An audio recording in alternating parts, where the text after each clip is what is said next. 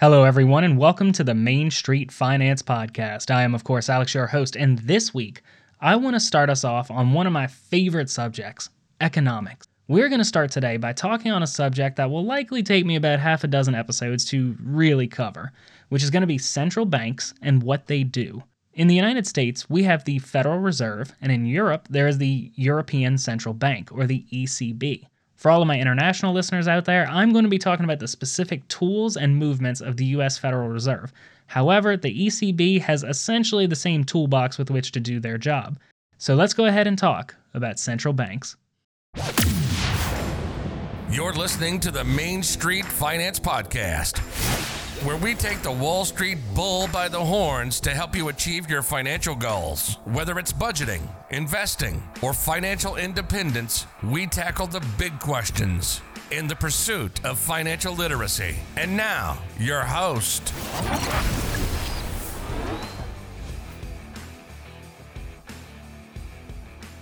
All right, so what are central banks? Well, in short, they are the banker's bank or the lender of last resort. We're going to go into why they get those nicknames a little bit later, but their primary job is to establish and enforce monetary policy. When we think about the government and its relationship to money and the economy, everything is split into one of two categories. You have fiscal policy, and then you have monetary policy. Fiscal policy, generally speaking, is how the government decides to handle the income and spending of the federal government. This, of course, means taxes and government spending. Monetary policy is how the government wants to either stimulate or slow down an economy, or simply how they want to guide the overall economic activity of the country. Fiscal policy and monetary policy are not managed by the same organizations. That was done purposefully to prevent foul play and, let's be real here, cheating. If the same groups of people controlled both sets of policy, hypothetically, they could drop interest rates to near zero, have the nation take on trillions of dollars in debt, and then raise rates right back to normal. This would cause huge problems within the economy, but hey, the government can still score some cheap money. So the question then becomes who controls what section of policy?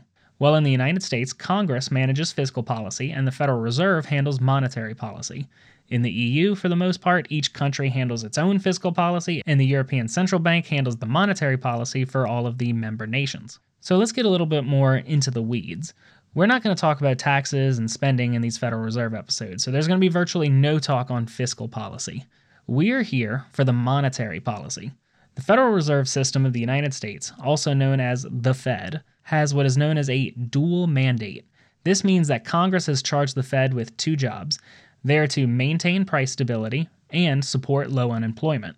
Their job is to use their powers over monetary policy to accomplish both mandates. The single biggest way that the Federal Reserve can influence the economy and thereby achieve their dual mandate is to control the money supply.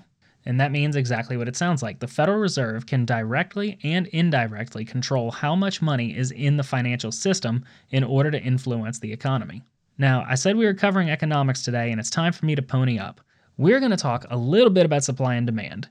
If, throughout the economy, there is a massive supply of money available, well, that means there's got to be reduced demand for that money. Reduced demand for money means that interest rates will fall. If interest rates fall and there's a huge supply of money, we are looking at an economic expansion. Businesses and entrepreneurs are borrowing money for cheap and using it to start businesses, expand their product lines, build new factories, open new stores, and maybe give their employees some raises. Speaking of employees, cheap interest rates also means that consumers can buy cars and houses without having crazy large payments. Or maybe they upgrade cars and houses for cheap interest rates, which is what we're seeing now. Consumers also tend to go shopping more, eat out more, and in general, just spend more money. Spending more money, of course, turns around and helps out the businesses, and the cycle continues. What if there's not a massive supply of money in the economy? Well, if you just thought to yourself, well, it's probably the opposite.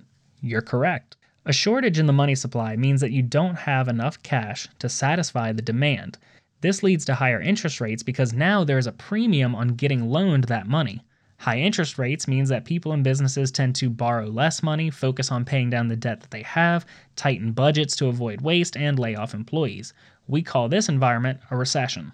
I think it is important to note here that economics is more art than science. There is no magical supply of money that is considered perfect or ideal. It constantly fluctuates, and it's something that central banks have to target and try to go after. Keep in mind also that while central banks like the ECB and the Federal Reserve have great power and tools to influence the money supply, it is important to remember that they do not have control. They can nudge things in one direction or another, but they cannot command the economy to do what they want. Now, I'm going to have numerous episodes about the Federal Reserve and their powers and how they influence the economy, but I think what we've done so far is a pretty good introduction. The Fed has four overall jobs. The first and most important is managing monetary policy. This is where the dual mandate comes in for what that monetary policy should achieve. The next biggest responsibility is a supervisory role.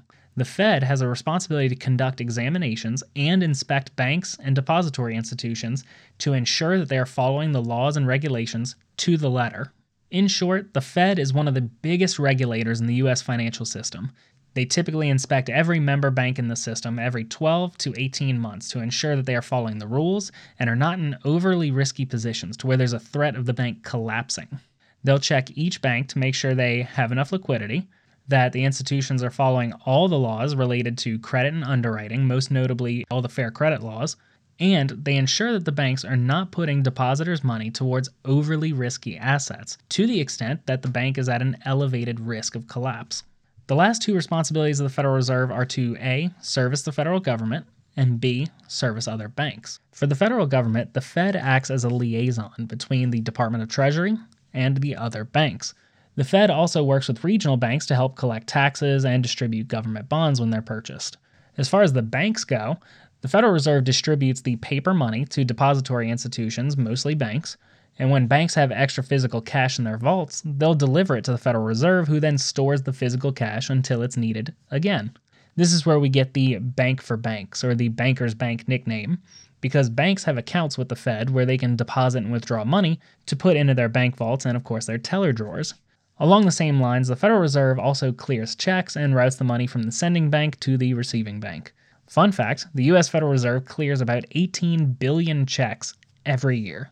So, all of those are the responsibilities of the Federal Reserve. Now, I do have a pet peeve that I want to get off my chest, so please forgive the next couple seconds of the show. The Federal Reserve does not print money. There have been a lot of memes over the past year talking about, oh, the Federal Reserve money printers, or money printer go burr, or the Federal Reserve has printed 20% of all money this year, and just stuff like that. I'm going to say it again. The Federal Reserve does not print money. The US Mint is in charge of and actually prints money. The U.S. Mint is a branch of the Department of Treasury. The Department of Treasury and the Federal Reserve are two very different organizations. The Federal Reserve can increase the money supply, but they do not print money. The Federal Reserve may hold a ton of cash in their vaults on behalf of banks, but again, they don't print it. Okay, I'm done. The last thing I want to cover is the actual makeup of the Federal Reserve. The reason that the Fed is called the Federal Reserve System is because the Fed is made up of 12 independently run regional banks that are each named after the city they're headquartered in. Those 12 banks each independently handle the federal government liaison, bank inspection, check processing, and cash handling responsibilities for their respective region. Most regions also have multiple branches to help manage these tasks. For example, the Federal Reserve Bank of San Francisco has branches in the states of Washington, Oregon, California, and Utah. Here's another fun fact you know how your bank has a routing number? Well, the first two numbers of your routing number are the code for which Federal Reserve Bank your deposits and checks should be processed through. It's going to be a number between 01 and 12. For example, if the first two numbers are 01, that's the Federal Reserve Bank of Boston. If it's a 1 1, then it's the Federal Reserve Bank of Dallas. So I think that's going to about cover us for our first episode on the Federal Reserve. I have several more episodes planned, so don't be nervous if you still have questions. In fact, feel free to send those questions to me via email or Twitter. My links are in the description below, and I'll be sure to answer them in upcoming episodes. To avoid boring y'all, I am not going to have all the Federal Reserve episodes back to back and in a row. Instead, I'm going to stagger them over the next couple weeks and months, and just in case a few of you, you know, just don't care. I don't blame you for not caring, but for those of you that are curious, don't forget that what the Federal Reserve does on a daily basis has a very apparent and very tangible effect on your life and your job. I've been Alex, and I'll see you all next time. Thank you for listening to the Main Street Finance Podcast. Have a question on today's topics or have suggestions for future episodes? Send an email to mainstfinance at gmail.com. Sharing is caring, so if you learned something new and useful today, make sure you share with friends and family. Don't forget to like and subscribe to be notified of new episodes. For demonstrations and more examples, be sure to check out the YouTube channel. We'll see you next time.